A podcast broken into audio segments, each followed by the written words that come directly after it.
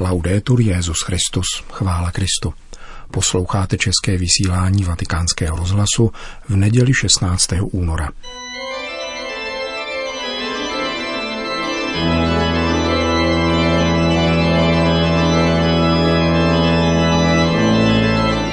Církev a svět náš nedělní komentář.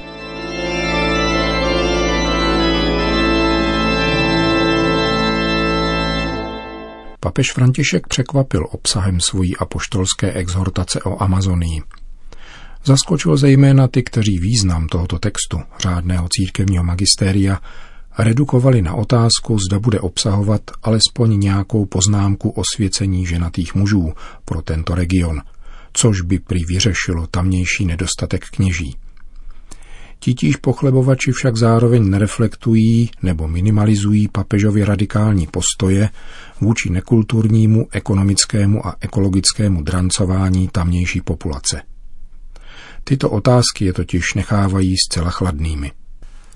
Tak i naše mediální scéna, nejen katolická, oplývala před vydáním zmíněné exhortace úvahami v nichž někdy i profesoři a laureáti nejrůznějších ocenění, nezřídka i kněží operovali latinským výrazem víry probáty ve snaze naznačit, jak odborně se zaobírají problematikou církevního celibátu.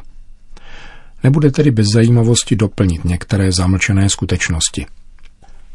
Jejich zásadní omyl je možné zhrnout tvrzením, že celibátní závazek pro kněze je středověké opatření. Tím jen prozrazují, že jim zcela uniká podstata duchovenského povolání adresovaného Kristem tomu, kdo může pochopit. Je to smutné, ale dávají pouze průchod svému vlastnímu nepochopení, zvláště jednáli se zároveň o nositele svátosti svěcení. Jejich tvrzení nedávají šanci milosti ani svobodě. Důvodem svobodné volby celibátu totiž není nějaký psaný příkaz či zákaz, nýbrž osvobozující milost Ježíše Krista – Zmíněné středověké opatření má totiž ve skutečnosti význam zcela marginální. Vůbec nejde o nějaký příkaz adresovaný věřícím, nýbrž o interní církevní normu určenou představeným, kteří prověřují duchovenské povolání kandidáta před přijetím do kněžského semináře podle toho, zda přijal milost povolání k celibátu a nebo cítí, že je ke kněžství přitahován něčím jiným, například vidinou, že bude kazatelem či profesorem a podobně. Ono opatření, přijaté na prvním lateránském koncilu roku 1123, tedy jen určilo, že nadále budou kandidáti vybíráni pouze z řad neženatých mužů. Do té doby totiž skutečně byli svěceni také ženatí muži, ale jen jednou ženatí, jak podotýká svatý Pavel. Vždycky se tak však dělo s povolením manželky – protože podle téhož apoštola se k takovéto církevní službě pojí zdrženlivost, pokud jde o intimní soužití manželů. Zdrženlivost je totiž jádrem duchovenské služby. Počínaje apoštoly, kteří takto svoje povolání žili. Písemně je tato tradice poprvé zaznamenána synodami a koncily již ve čtvrtém století, jakož i církevními otci na východě a na západě. Zajímavý je výklad citované podmínky svatého Pavla, aby totiž duchovním představeným byl pouze unius uxoris vir, tedy jednou ženatý muž. Až do 20. století byla tato pasáž vykládána velice jednoduše podle klíče zdrženlivosti. Kdo je ženatý po druhé, rozumí se po smrti první ženy, nebude schopen zdrženlivosti a proto není vhodný pro svátostné svěcení. Takto jsou slova svatého Pavla chápána v celé západní i východní tradici a dokladů je spousta. Bohužel až ve 20. století začala být vykládána způsobem pouze zcela opačným, totiž jako důkaz toho, že manželský život a služebné kněžství je možné spojit.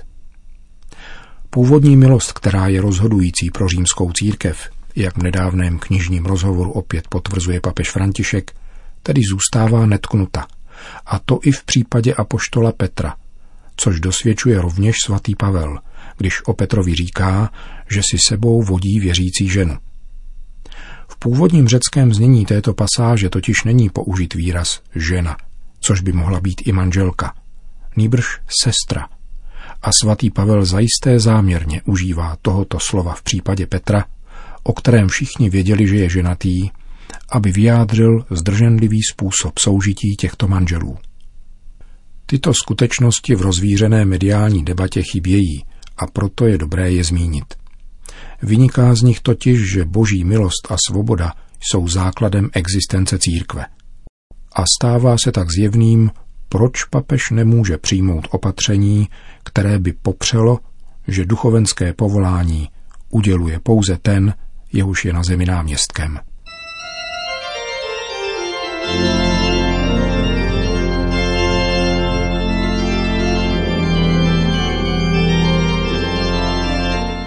Komentář Církev a svět.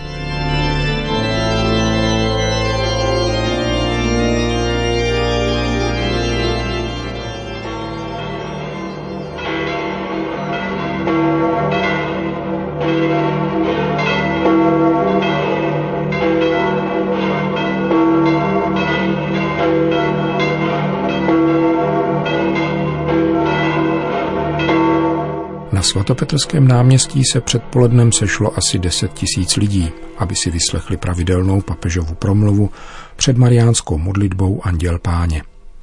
Papež František komentoval evangelium této šesté neděle liturgického mezidobí. Cari fratelli e sorelle, buongiorno. Drazí bratři a sestry, dobrý den. Il Vangelo di oggi è tratto dal discorso della montagna. Dnešní evangelium je vzato z horského kázání a pojednává o plnění zákona.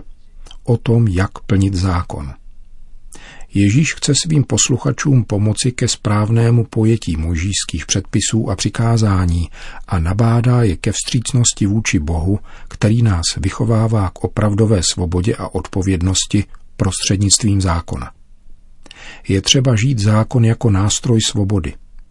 Na toto nezapomínejme – žít zákon, který je nástrojem svobody a pomáhá mi být svobodnější. Pomáhá mi, abych nebyl otrokem vášnivého zaujetí a hříchu. Pomysleme na války a pomysleme na konsekvence válek.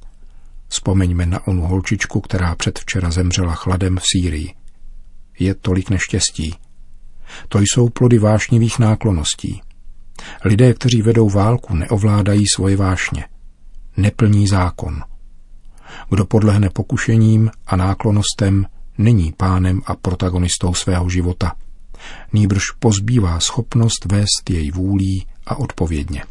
Il discorso di Gesù è strutturato in quattro antitesi, espresse con la formula Avete inteso che fu detto, ma io vi dico. Ježíšova promluva se stává ze čtyřech dimenzí, tvořených výrazem Slyšeli jste, že bylo řečeno, ale já vám říkám. Tyto antiteze poukazují na čtyři životní situace. Zabití, cizoložství, rozvod a přísahy. Ježíš neruší předpisy, které se týkají těchto problematik, nýbrž vysvětluje jejich plný význam a vyjevuje ducha, ve kterém se mají dodržovat. Vybízí, abychom přešli od vnějškového dodržování zákona k bytostnému a přijali zákon srdcem, jež je těžištěm úmyslů, rozhodnutí, slov a gest každého z nás. Ze srdce totiž vycházejí dobré i zlé skutky. Accogliendo la legge, la legge di Dio nel cuore, si capisce che quando non si ama il prossimo, si uccide in qualche misura se stessi e gli altri. Když srdce přijme Boží zákon, chápe, že pokud nechová lásku k bližnímu, zabíjí v určitém smyslu sebe i jeho. Protože zášť, řevnivost a rozdělení zabíjejí bratrskou lásku, která je základem všech meziosobních vztahů. A platí to rovněž o válkách a pomluvách, protože jazyk zabíjí. Přijme-li srdce boží zákon, chápe, že touhy potřebují vedení, poněvadž ne všechno, po čem se touží, lze mít – a není dobré podléhat sobeckým a majetnickým citům. Srdce, které přijme boží zákon, chápe, že musí opustit životní styl, tvořený nedodrženými sliby, ale také přejít od zákazu křivé přísahy k rozhodnutí vůbec nepřísahat a zaujímat postoj naprosté upřímnosti vůči všem. Gesù è consapevole che non è facile vivere i comandamenti in questo modo così totalizzante. Ježíš si je vědom, že není snadné žít podle přikázání takto naplno. Proto nám poskytuje podporu svojí láskou. On přišel na svět nejenom naplnit zákon, ale také nám darovat svoji milost, abychom mohli plnit Boží vůli láskou k němu a k bratřím. Všechno, všechno můžeme s Boží milostí. Dokonce sama svatost není nic jiného, než opatrování tohoto zadarmo Bohem daného daru, této milosti. Jde o to důvěřovat a svěřovat se jemu, jeho milosti, zdarma nám poskytnuté, a přijímat ruku, kterou nám nepřetržitě podává, aby naše snahy a naše nezbytné nasazení byly podporovány jeho pomocí plnou dobroty a smilování. Gesù oggi ci chiede di progredire sulla via dell'amore che lui ci ha indicato. Ježíš nás dnes žádá, abychom pokračovali cestou lásky, kterou nám ukázal a která vychází ze srdce. Toto je cesta, kterou je třeba se dát, abychom žili křesťansky. Pana Maria ať nám pomáhá držet se cesty, kterou vytyčil její syn, abychom dosáhli opravdové radosti a šířili všude spravedlnost a pokoj. E diffondere dappertutto la giustizia e la pace. To byla nedělní papežova promluva. Po společné recitaci mariánské modlitby Anděl Páně Petrův nástupce všem požehnal. Sit nomen Domini benedictum. ex hoc nunc et usque in seculum, Aiutorium nostrum in nomine Domini. qui feci celum et terra. Benedicat vos omnipotens Deus, Pater et Filius et Spiritus Sanctus. Amen. Amen.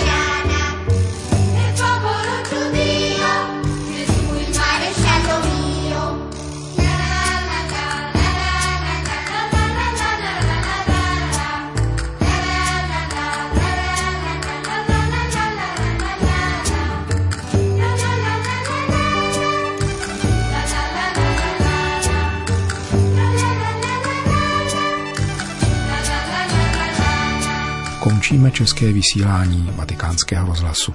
Chvála Kristu. Laudetur Jezus Christus.